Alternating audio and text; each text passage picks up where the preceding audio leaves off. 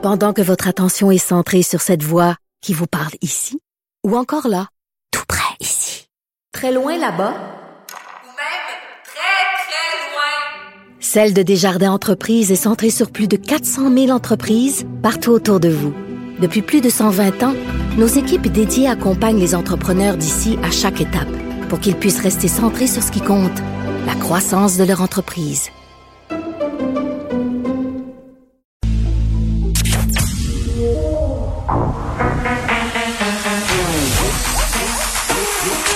Elle a une opinion sur tous les sujets. Pour elle, toutes les questions peuvent être posées. Geneviève Peterson. Cube, Cube- Cube Radio.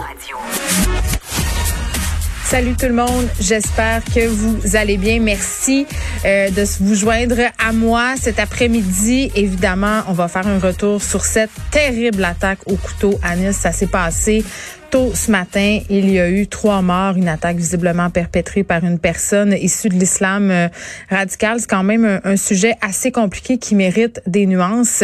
On s'en va très très bientôt euh, au point de presse par ailleurs parce que bon, on a 1030 nouveaux cas aujourd'hui, 51 cas au Saguenay. Est-ce que cette région va passer en rouge? En tout cas, tout semble l'indiquer. Je vous rappelle euh, par ailleurs que l'Anaudière est rendue en zone rouge. Donc, 1030 nouveaux cas aujourd'hui, 25 décès de plus. Euh, on s'en sort pas. On s'en sort pas et les chiffres euh, continuent de grimper. Il y aura sûrement euh, des questions adressées à M. Legault par rapport au ministre Fitzgibbon parce que la commission à l'éthique a conclu qu'il a enfreint le code de déontologie de l'Assemblée nationale au sujet de ces échanges et tire en compte avec son ami et lobbyiste Luc Laperrière, à qui il a transféré des actions, des actions de l'entreprise euh, Move Protein. Donc, j'imagine qu'on questionnera euh, le gouvernement à cet effet. Puis là, je le vois s'asseoir, euh, je les vois s'asseoir. On va y aller dans quelques, quelques instants, pardon. Euh, donc voilà, cette hausse de cas aujourd'hui et on aura aussi euh, un groupe d'élèves qui condamnent des propos assez racistes. Merci d'un prof euh, à Montréal-Nord. On va au point de presse. Demain, à partir de demain, on va commémorer l'armistice. Et puis, tantôt, j'ai rencontré les responsables de la filiale 265 de Québec qui m'ont remis le coquelicot. Évidemment, on souhaite que le plus de Québécois possible portent le coquelicot jusqu'au 11 novembre pour se rappeler euh, du 11 novembre euh, 1918, la fin de la Première Guerre mondiale. C'est peut-être euh, une- occasion de comparer les sacrifices qu'on demande aux citoyens. Vous savez, euh, actuellement, les restaurants, les gyms, euh, euh, les théâtres euh, sont fermés. Euh, On demande des sacrifices aux citoyens. Mais il faut peut-être se rappeler les sacrifices qu'on a demandés aux générations euh, précédentes pour protéger euh, nos droits puis notre démocratie. C'était pas mal plus euh, demandant que ce qu'on a actuellement. C'est peut-être une bonne chose là de profiter de l'occasion pour s'en souvenir. Bon, aujourd'hui, on a 1030 euh, nouveaux cas. Donc, euh, on reste euh, depuis euh, presque un mois sur le même plateau, autour de 1000 cas par jour. C'est élevé, mais en même temps, c'est sous contrôle. Et puis, je sais que c'est une mince consolation de regarder ce qui se passe ailleurs, mais quand on regarde ce qui se passe dans le monde, ben, regardons juste aux États-Unis, toute proportion gardée, ben, ils ont eu hier 80 000 nouveaux cas. Ça veut dire que c'est deux fois plus, toute proportion gardée, qu'au Québec. Quand on regarde en France, nos cousins, 36 000 nouveaux cas hier, c'est cinq fois plus que nous autres, toute proportion gardée. Puis quand on regarde dans l'ensemble du monde, pour la première fois, on a dépassé le 500 000 nouveaux cas. Donc, un demi-million de nouveaux cas en 24 heures dans le monde. Donc, la situation est vraiment en train de s'aggraver à grandeur euh, de la planète. Et euh, revenons sur la France. La situation, on le voit, ce qui peut arriver si on perd euh, le contrôle, surtout du côté des hospitalisations. en France, c'est presque dramatique. On a plus de 20 000 personnes dans les hôpitaux. Donc, c'est cinq fois plus que nous autres. C'est comme si au lieu de n'avoir 500, nous autres, dans les hôpitaux, on avait 2500 euh, dans nos hôpitaux. On peut imaginer l'impact que ça a sur les autres services qui sont donnés dans le réseau euh, de la santé. Quand on regarde les mesures aussi qui sont annoncées, hier, le président Macron a annoncé qu'à partir de demain matin, euh, les restaurants, les bars, les gyms vont être fermés, mais il est allé plus loin que nous autres. Tous les commerces qui sont pas essentiels, un peu comme on le fait au printemps, vont être fermés en France. Donc, euh, pourquoi je dis ça? Parce que euh, d'abord, faut, faut, que tous les Québécois là, euh, prennent conscience que la situation est critique. Donc, euh, le monde ne s'en va pas dans la bonne direction pour ce qui est euh, de la COVID-19. Et les mesures qu'on a mises en place sont pas plus dures au Québec qu'ailleurs dans le monde. Même dans certains cas, c'est le contraire. Puis, je peux comprendre qu'il y a des gens qui sont pas contents. Il y a des gens qui sont frustrés. Euh, je pense par exemple aux propriétaires de restaurants, les propriétaires de, de gym, les clients. Euh, ce qu'ils nous disent, c'est j'ai pris toutes les mesures nécessaires, puis là, vous me fermez et euh, ce qu'il faut comprendre là, c'est que le problème, c'est pas les propriétaires, puis c'est pas euh, euh, euh, les efforts qui ont été faits qu'on met en question. C'est qu'actuellement, on n'a pas le choix. Si on veut pas voir une explosion comme on voit euh, dans d'autres pays comme en France, ben il faut prévenir. Et il y a des gens, des propriétaires qui disent ouais mais il y en a pas eu d'éclosion dans mon restaurant. Sauf que ce qu'il faut comprendre, c'est que avant d'aller au restaurant, avant de rentrer dans le restaurant, après être sorti du restaurant, il y a toujours un risque de contact. Et puis je pense, moi le premier, là, euh, c'est pas encore naturel, même après huit mois, de toujours rester à deux mètres des autres personnes. Donc, sans le vouloir, là, sans être de mauvaise foi, il y a des personnes qui euh, vont rencontrer un ami à la porte du restaurant et euh, qui vont s'approcher à moins de deux mètres. Donc, ce qu'on veut, ce qu'on essaye de faire, c'est de réduire les contacts, mais réduire aussi les risques de contact. Donc, euh, c'est pour ça qu'on prend les mesures qu'on a prises. Donc, je termine en vous disant, oui, euh, on a euh, mis en place des sacrifices, euh, des mesures. On demande aux gens, c'est pas le fun de pas aller au restaurant, pas aller au gym, mais faut regarder la conséquence si on met pas en place ces mesures-là. Aujourd'hui, on a encore 25 nouveaux décès. C'est pour ça qu'on demande de faire ces sacrifices-là. Je sais que c'est dur, ce qu'on demande aux Québécois, mais euh, le seul remède qu'on a, là, c'est de s'entraider, euh, euh, de s'épauler et de travailler ensemble à, s'en sortir ensemble. Donc, c'est ensemble qu'on va réussir à passer au travers. Et on est tous liés, encore une fois, là, les Québécois, plus que jamais. Good afternoon.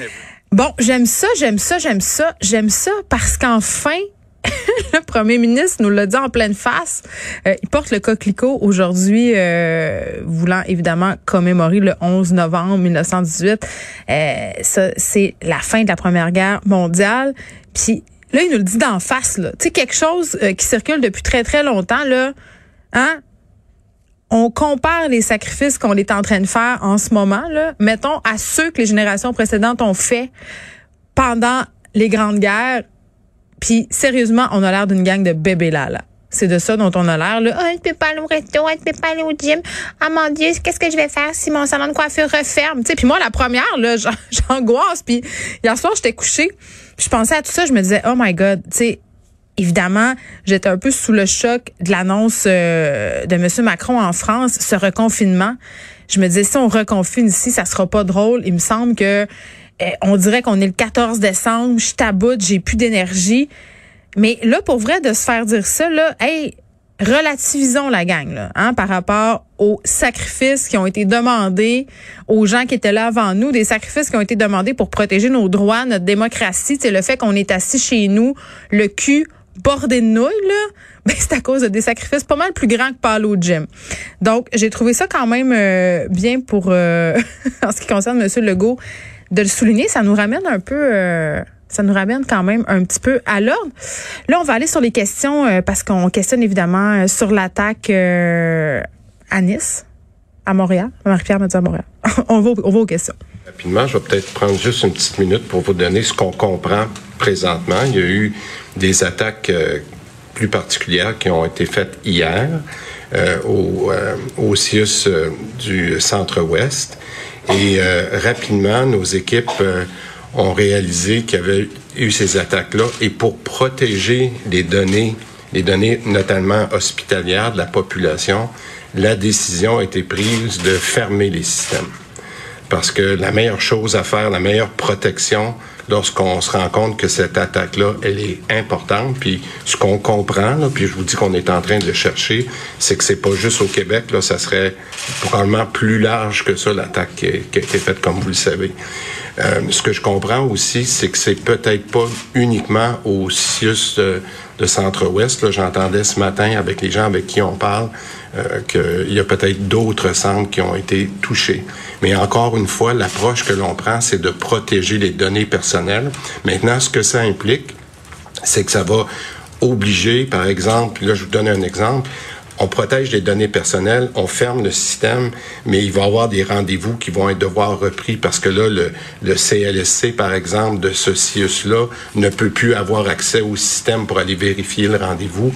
Mais on trouve que c'est un petit sacrifice à faire comparaison à la prise de données. On a mis toute notre expertise non seulement au, au ministère de la Santé, puis je terminerai là-dessus avec euh, notre nouveau groupe là, qui est piloté par le ministère, ce qu'on appelle le groupe de cyberdéfense, pour voir aussi euh, en collaboration avec la GRC tout le travail qui peut être fait pour regarder si justement ça dépasse les cadres euh, du Québec. Mais ce que je rassurerait la population jusqu'à maintenant. Notre lecture, c'est qu'on a décidé de fermer les systèmes pour s'assurer qu'il y avait une, qu'il y avait, je dirais, un contrôle sur nos données. Puis on est, en train de travailler notamment avec Microsoft pour regarder euh, tout l'impact que ça peut avoir et comment on fait pour rester, de garder la situation sous contrôle. Merci. Euh, Monsieur Legault, euh, sur la sanction euh, recommandée par euh, la commissaire à l'éthique par rapport au ministre de l'économie, est-ce que sur la faute qui est, qui est rapportée, est-ce que c'est une faute pardonnable? Et est-ce que vous allez demander à votre caucus de voter contre une sanction? Bon. D'abord, moi, j'ai totalement confiance à la commissaire à l'éthique. Ça, c'est important de le préciser. Et euh, le ministre d'économie, pour moi, il était imprudent. Il n'aurait pas dû rencontrer un ami avec euh, des projets. Puis il l'a admis tantôt en point de presse qu'il avait été euh, imprudent. Maintenant, contrairement aux libéraux qui avaient voté contre le rapport de la commissaire à l'éthique sur Pierre Paradis, moi, je vais recommander à mon caucus, puis moi, personnellement, je vais voter pour le rapport euh, de la commissaire à l'éthique. Maintenant, je veux quand même revenir rapidement sur le dossier. Euh, le ministre de l'Économie a rencontré un ami qui est venu y présenter trois projets. Deux projets avec des, avec des entreprises, puis un projet avec une municipalité.